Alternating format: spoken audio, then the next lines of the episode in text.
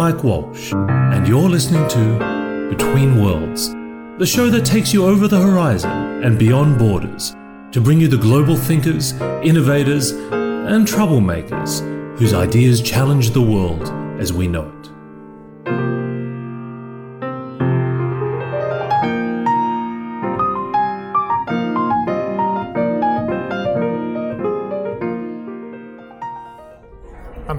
In Soho, New York, and I'm sitting and having coffee with Chris Van Noy. Uh, Chris, where we've, we've got a common friend, uh, James, of course, and uh, Chris used to be um, used to run strategy at Akamai, uh, which is of course the, the world's uh, largest CDN network. And we're going to talk a little bit about what that is and why it's important. Uh, he currently consults to a lot of different media and technology companies and hedge funds about all the stuff around media that is actually incredibly important, but we often don't think about. Chris, it's, a, it's good to see you again. It's great to be here. Let's talk a little bit about some of the stuff we are talking about before, because one of the things I found really intriguing was that um, the internet that we think we use today is is a bit of a mental construct. It, it, doesn't actually exist in the way that we imagine it. It does. Yeah, that's right. The, uh, the internet, as it was as it was conceived, was for emergency communication by the by the military. If, if a bomb goes off, want to be able to um, guarantee that communication gets through, and so it really wasn't meant for the things that we're that we're using it for today. So, in, you're saying it wasn't designed for Orange is the New Black? it was not. It was not. Game of Thrones would crash the the, the actual internet as it was built. Uh, in fact, in 1998, a uh, Victoria's Secret video was released, and when when it was out there, it cr- actually crashed the internet, the old internet, in the southeastern United States. So Kim Kardashian wasn't the first person to break the was internet. not. Was not. It's probably you know Cindy Crawford. Cindy Crawford is the, is the destructor of the original internet. Right. You can use that. Um, and so Tim Berners-Lee, the architect for the not necessarily the, the internet but the World Wide Web, went to a professor at MIT named Tom Leighton and said, "We have a problem," because he really foresaw, at least somewhat, what we were going to use the internet for, uh, both for you know uh, communications, media, commerce, etc. Maybe he didn't see all the cell phones, but he saw it proliferating across at least desktops, and this this Victoria's Secret video is a great example of how the internet's just not uh, just not going to gonna be good enough for what we're going to use it for. And so, as an academic exercise, not as a commercial one, which is a important distinction, they created a system of being able to, to be able to put thousands of servers around the world to be able to store content closer to the audience and technologies to be able to move the content or data rather much more fluidly in between those servers. So when you're watching a video from Hulu here in New York City, you're not that video isn't being streamed or moved from Los Angeles, where Hulu is based. It's probably from one of Akamai's servers right here in in New York City, probably in Manhattan somewhere, just coming a very short distance down to where you are. And So, so, so the- these are content delivery networks, right? these are content delivery networks, and they are And they've been around for a long time. They've been around since about uh, about, about 2000, and they've really dominated. And they really are what you actually see, how you view the internet. Everything you see probably comes off of one of these CDNs or content delivery networks. Um, very even if you even if you started your own blog, started Mike's blog on WordPress, WordPress itself uses a CDN. Very few things are on the traditional internet. So would you say the vast majority of the stuff we look at, whether it's television or Facebook or Twitter, is actually being uh, delivered to us from a from a geographically proximate server? Yes, and, let, and it's either by a geographically proximate server, or if it's a real-time thing like a stock quote or a tweet or something like that. There are these technologies that sit on top of the internet that move that that move it much faster between servers to get to us. The traditional internet is just is just too slow for how fast we adopted it. It's amazing. So what's kind of intriguing about this is like uh it's a bit like Amazon's fulfillment centers. Like I was reading that Amazon had come up with an algorithm that can actually predict what you want before you know you want it, and they'll actually um, oh, we're fine, thanks. Yeah. Um, it actually will predict uh, the good that you want and make sure it's in the fulfillment center that's closest to you before you hit buy now. Yeah, so it, it sort of magically shows that it's in stock, but it actually wasn't in stock before the algorithm determined you might want it. So my question is, do these CDNs work the same way? Do they sort of know that you like watching Victoria's Secret videos and they actually co-locate these things? Yes. At least, Yeah. at least when at an aggregate level. Yes, yes, they do. I mean, I don't think it's a huge stretch to know that straight males love to watch Victoria's Secret, but they they are algorithms because there's limited storage space Right. at the edge, and that storage space is actually very expensive or relatively expensive to store stuff, and so those algorithms across. I think those types of algorithms that predict what we want and get to know us are not only proliferate in the deeper levels of CDNs, but they move their ways. They're moved, but they're very valuable in, for instance, Netflix, as you just saw. Netflix's entire purpose isn't to have all the content in the world; it's to have the content that we want to watch that's going to attract us within the first three seconds. And they have to know what we want to watch before we watch it. And as you noted, it goes up one level up to the physical world, which is Amazon. Things we want to buy when we want to buy it, and it optimizes physical space. So these algorithms are, in a sense, the the hidden value at the heart of the internet because they must have some of the most accurate prediction of people's um, desires uh, of anything because no matter how good we get at storage and um, transportation, there's always going to be a limit to the uh, to the capacity Yeah. for the storage and the transportation, and being able to predict what's at the edge, what, what doesn't get the edge, what has to be transported, what isn't, is always going to be is always going to be something valuable, and from a not from a, a cost perspective, but from a business perspective. Amazon, when you open up Amazon and you see the either the web page on your desktop or on your phone, that's limited real estate, limited real estate for your attention, and they want to grab your attention and present the things that you want to look at or you may want to buy right away. If it's not there, then A, they lose money right away, and B, you may not come back because it didn't present you something compelling. So how how do the mechanics behind that infrastructure work? Does, does Netflix presumably tell Akamai or another CDN that these are the, the shows that we predict that this ge- geography are going to look at, put them into your service now, or, or is there something different going on? Well, for um, Amazon doesn't do that because I mean, don't- Amazon not necessarily. Well, maybe the Amazon Video. I mean Netflix. Oh yes, for for Netflix, uh, absolutely, they have an algorithm that um, tell that tells the CDNs what is the major pieces of content that they want stored at the edge. So, and this is a great example because movie files are very big, and you want to be and you don't want them moving across. You want them stored at stored at the edge of the servers, uh, the ones that are highest in demand. And so, minute by minute, or fairly frequently, they swap those out because the popularity of those things, of those uh, videos, gets swapped out. Right. And so they want to have the optimal amount of videos at the edge and the fewest needs for moving content across the system to you because they're big files, it's very expensive, and it's, well, it's not slow, it's slower than the instantaneous. It's bit like a. BitTorrent, isn't it? Because I mean, if you if you're trying to watch a popular show like Daredevil, it's going to Yeah. load up much faster than some obscure back episode of Knight Rider. Yeah, yeah, exactly, exactly. And they also for the for the end user, they want that as um, as instantaneous as possible. In fact, interestingly enough, excuse me, is more important for commerce companies than for content companies like Netflix, because for content for for commerce companies, let's say Nordstrom, etc., it's more important to it's if it takes longer to load up, there's a higher percentage chance that you're going to leave, and that's real money. With with uh, Netflix, you have a subscription. They, they have you for a month, and that you they have your ten dollars. For for commerce companies, they only get your money once you buy something. If the web page or whatever takes longer to load up, then there's a higher percentage chance for each second, a higher percentage chance that you're going to leave, and then you're not going to buy something.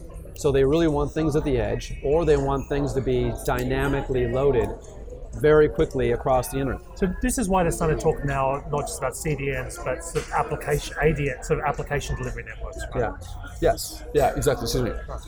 Which is a subset of CDNs like Instart Logic, et cetera, being able to load applications or being able to um, uh, being able to move content very quickly that needs to be dynamically loaded, like stock quotes, like tweets, like uh, um, ever-changing, uh, ever-changing inventory, like um, airline flights or those types, or, or, or hotel rooms where, where prices change. Those things need to load very quickly.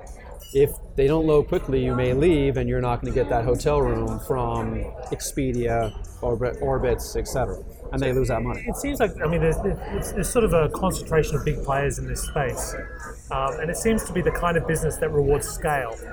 But strange enough, um, from what I've been reading, a number of these bigger players are actually starting to build their own CDNs now. That's right. So, so what's driving that? And, and I guess what advantages do you get from running your own? Well, I mean, they always the uh, the build versus build versus buy or rent or build versus buy or partner that it that uh, that you that you go through when you have a vendor. Once you get to a point where you the amount of use of a vendor is is so much that it's cheaper for you to build it. Right. That that makes sense for you to go out and build it. And obviously the big six, the the Apple, the Netflix, the Google, the Facebook, the the Microsoft, and the uh, the Twitters of the world, they've gotten to the point where it's it's better for them, or it makes more financial sense for them to go out and build it. In addition to that, they can um, customize it directly for their needs. Large CDNs, Akamai, etc., they need to when they need to build something or build some sort of customization, it needs to be broadly available for them to make money off of it. In addition, a lot of these companies want to have proprietary technologies just for their, uh, just for their content or just for the, just for their services that they want to patent and be able to use to give them another competitive advantage. Right. And so those three things, where it's buy versus build cost, whether it's the speed of customization because they want to be able to customize very quickly for their needs, and the um, exclusivity of that customization are really the three criteria for those companies that's going to build their own CDNs. Now that we're sort of getting this more X-ray view of the pipes that run the world, I guess you start to see some of the other vested interests as well, and, and I guess this brings up this whole issue of net neutrality because. Right. It sort of becomes a question of who pays for what. I mean, does, does you know should the consumer pay for the pipe owner, or should the content owner be paying the pipe owner rather than the CDN owner for the delivery of their content?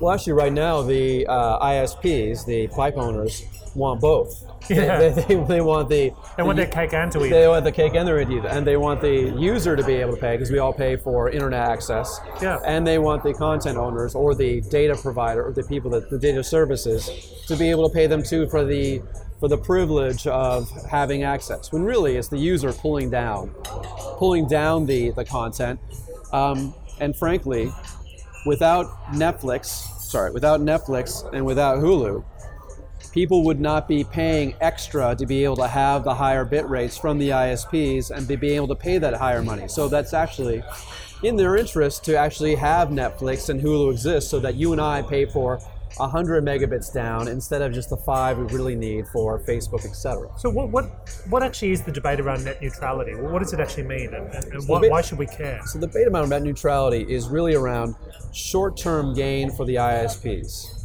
They want to be able to charge the con- the content owners content owners to be able to deliver content to us while while the users actually also pay for the ISPs as well. Right and that is relatively short-term thinking because that's not how networks work or that's not the that's that's how to really restrict the benefit of networks. So think for a minute of the networks that we use every day the electric grid the telephone networks and kind of counterintuitively the airline routes that we all that we all use.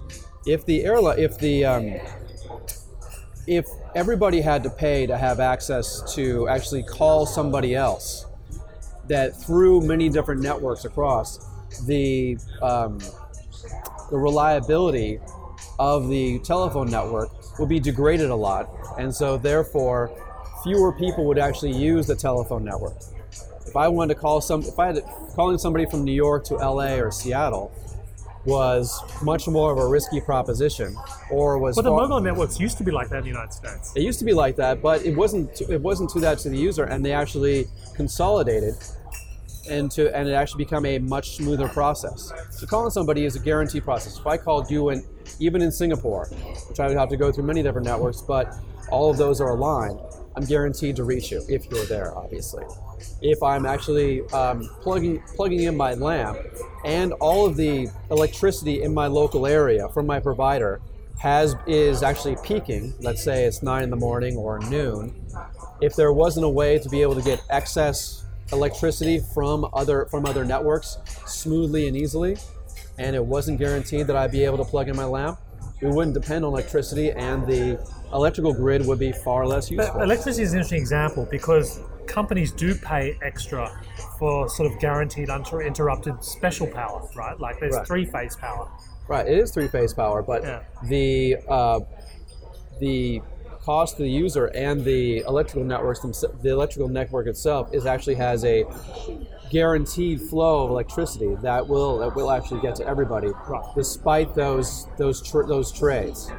In addition, the other piece of that is that the electrical grid is the providers are pretty fairly stayed. They are what they're going to be for the uh, next five years, with the exception of solar, and that's kind of excess free electricity. Right. Whereas content and data, you have always innovative places where you're going to get that information and where the, that data is going to come from.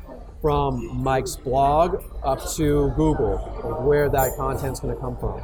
And if you're charging, or if you put an extra layer of uh, restriction or, or a cost onto Mike's blog, he may not start up and you may not get that kind of innovation Right. to be able to get to the next user. And that's really also another way that constricts the network.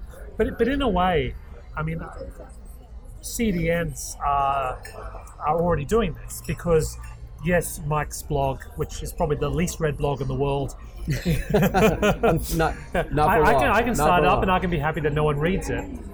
But um, in a sense, if people do start reading it and then they can't get to it because of latency issues, Right. If I don't pay a CDN a fortune to co-locate it, you know, near Indonesia or wherever my sort of vast new Asian readership is growing, then in a way I've also been restricted that audience. Uh, in a web, the the CDNs are um, already integrated into the services that you would use your blog for anyway. Right. So, and we are talking about a charge on top of that charge anyway. So that's yet another charge to be It's like, able to an, read. like another one, another person trying to commercialize the toll road. Right, exactly. And that's only for the short-term gain for the for the ISPs, and that will restrict the amount of data that will be going over there. And so, therefore, um, the larger companies and the smaller companies will be optimizing for minimizing, or at least optimizing the amount of data that goes through, instead of focusing their innovation on making their services better.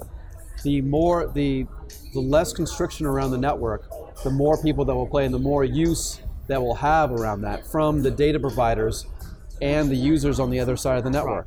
The larger the utility of the network, the more it's going to be used, and the more everybody benefits, including the ISPs, not in the far term, but even just in the midterm. You know, another thing we were talking about before was was sort of how the, I guess the uh, uh, the non-intuitive uh, aspects of the new, the new economics of attention, and and, and one of the things that I, I think that a lot of media and content owners are playing with at the moment is the impact of streaming on the traditional media business. Right. Uh, I think you called it a death spiral. Can you unpack that a little bit? Sure. I mean, right now, at least in America, the um, previously in the 80s and 90s, we really only had three or four things that were really competing for our attention. Cheers. Exactly, exactly. So when we came home from work, because we only had, we didn't have these things available to us outside of our home, it was really television, movies, home entertainment like DVDs and VHS, and print like newspapers and magazines. Those are the things that are really competing. Telephone, I guess you could you could argue also had that competition for our attention.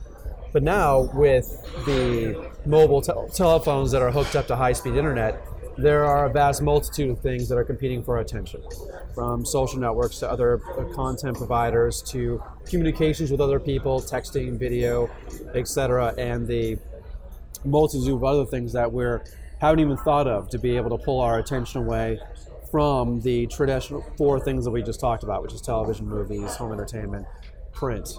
Um, and so, therefore, pe- fewer people are watching or, or leveraging cable, or actually paying or are using cable. It's a fewer hours per week. And so, but at the same time, the cost of cable for us is going up. And so, while fewer people are watching it, fewer people are watching the television stations as well. They're getting fewer advertisers.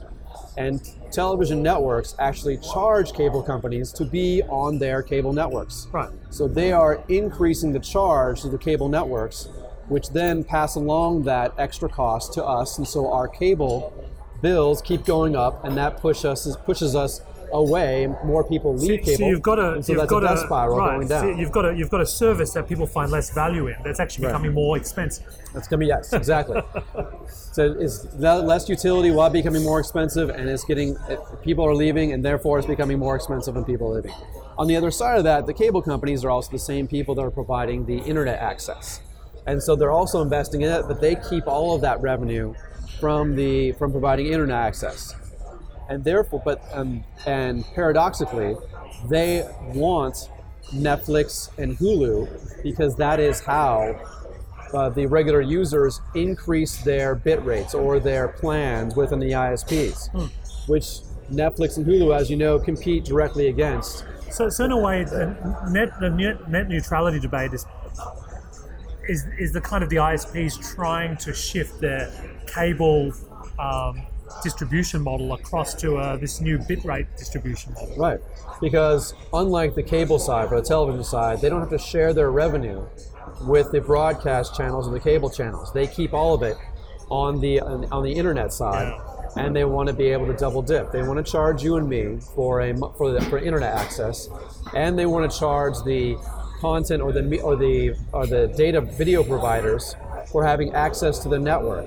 At the same time, they need those video providers for for us to be able to want to have. When, when you look at these video providers, I mean, in many ways, it feels like we're in the golden age of television. Uh, I mean, there's, you know, people said Lost would be the last really expensive TV show ever made, but it turns out that that, that was by no means true. That we're we're spending more per episode than people used to spend on a whole season. Not only that, there are more platforms that want content. Yeah. Yeah, so not only Netflix and Hulu and HBO, but also Samsung, TiVo, Apple, any type of platform that wants to be able to pull in and engage audience and pull people's attention. They realize the value that Hollywood, Hollywood has been trying to pull people's attention since 1910. They've been, and they're masters of not only creating content, but actually the most underrated aspect of what Hollywood is, is marketing. They know how to pull our attention and make us want to go see that movie, which we know probably is kind of crap, but it want to go out and see that movie or watch that TV show and be able to make the teasers, make the trailers, and also promote the personalities, the celebrities and want to go see And, them. and other companies that are have adjacent businesses have been trying to buy Hollywood for years. I mean, I remember when Sony first bought, you know, Sony, you know, now Sony Columbia, Sony Sure. Pictures. I mean, it took them years to get value out of that investment. Maybe even now they still don't. But Right. it was that sense of how do you marry hardware with content. But not only, yeah, it's not only hardware with content, much like Apple is doing with iTunes, but also the content is a great attention grabber and a great uh, gateway into a flywheel of another business, which is exactly what Amazon is doing. Amazon Video is a great complement to Amazon Prime. Amazon Video pull you in and make you want to keep returning Yeah. and, and keep having a subscription to Amazon Prime. And if you have, if you're signed up for Amazon Prime, you're far more likely, or you're actually uh, you actually buy 2.5 times more things on Amazon. They don't really make money on Amazon Prime. They do make money on the stuff that you. I mean, sorry, they don't make money on Amazon Video. They do make money on Amazon Prime and the stuff that you buy through it.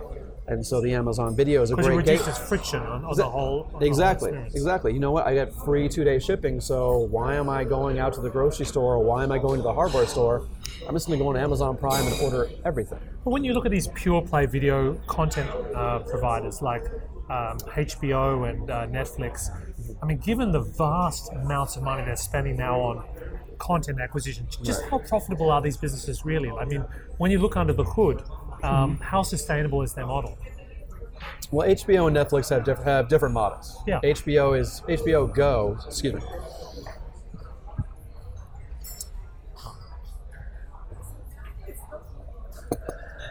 Uh, HBO Go is an adjacent business to HBO's current model right now, which is charging uh, charging the cable companies a premium, and they, HBO has a lot of power within that ecosystem.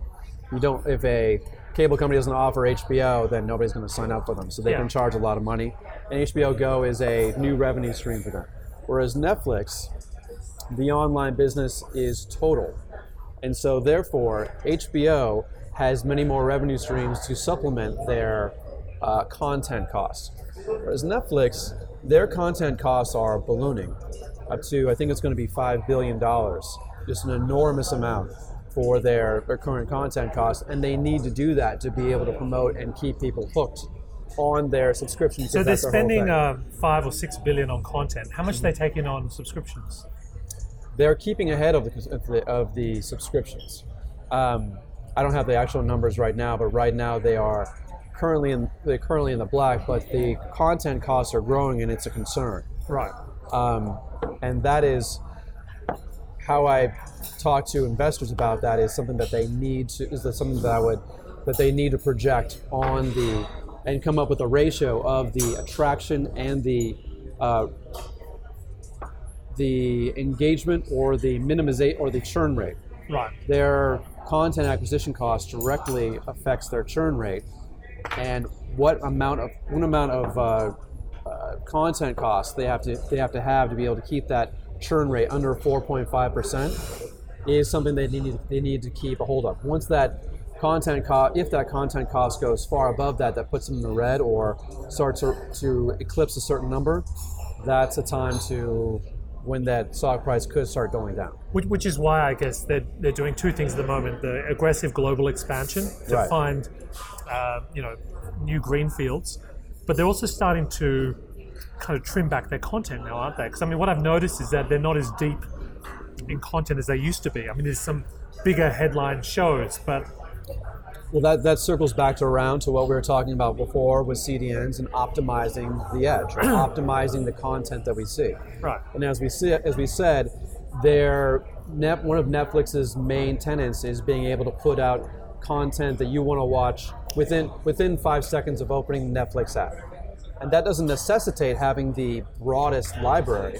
That necessitates having the most optimized library for people for, for things that people want to watch within three seconds. Do you And think so the I better mean, the there's, algorithm, the still, better there's still an, an aggregate level to that. I mean, do you think we'll ever get truly variable rights agreements where Netflix will license a show not for everyone, not for the United States, but just for Chris or for Mike? Um, no, I don't think so. Just because of the business model of the content providers themselves. Right. They because of the history of being able to have broad content rights um, and the money that they make from it. Reg- um, the content providers in the near future are still going to be calling the shots because they are producing the very things that are pulling people into your service. Yeah. The your attention. Again, they're masters of creating content that pulls pulls in and keeps your attention for a long time, and the marketing and the and the marketing ecosystem that grabs our attention. But if you're a if you're a content producer today, given that you're now producing content not just for broadcast networks or cable networks, but streaming networks for brands, Your market's wide open. Yeah. Yes. How, how do you? I mean, what is the mental shift you have to go through? I mean, like how, how are they having to adjust their businesses? Um, you know, I guess to, to succeed in this environment. Well, one is that they're given more the because of the wider array of platforms, they're given more creative freedom to be able to come up with um, better, well, arguably better stories or more creative stories, or leave letting the create the creatives have freer reign. Before, when you only had three or four, you know, channels. The, the channels dictated, you know what? I want the same laugh track. I want Right. the same rom. You couldn't have long story arcs. couldn't have long story arcs. You couldn't have more creative things. You couldn't have um, things that are more mystical or things that actually have or focus on a more niche audience. There were very few horror series that were out there before because that was Yeah. that was something that And this was is what you said actually for a lot of these niche channels, it's not about having a mass audience, it's about having a fervent audience. about having an audience that's very fervent about it. It's having people that are dedicated and having their attention pulled in that way. So for the cable channels that want to charge more to the uh, to the to the to the cable companies like AMC, The Walking Dead, or the or Mad Men. Mad Men's audience was never very big, but very fervent.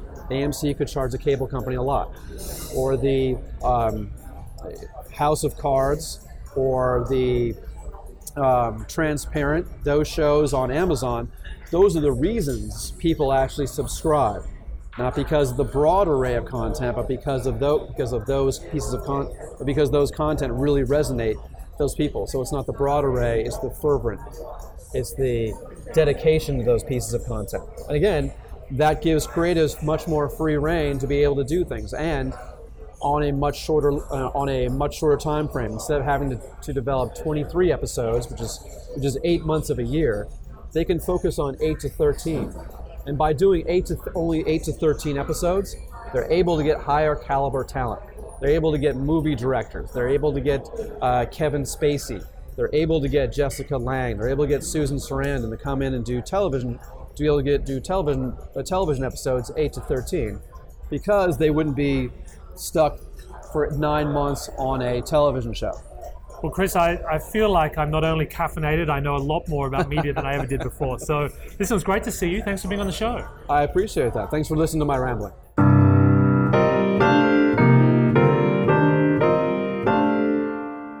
You've been listening to Between Worlds. For more episodes and information on how to subscribe to our podcast, please visit www.mike-walsh.com slash betweenworlds.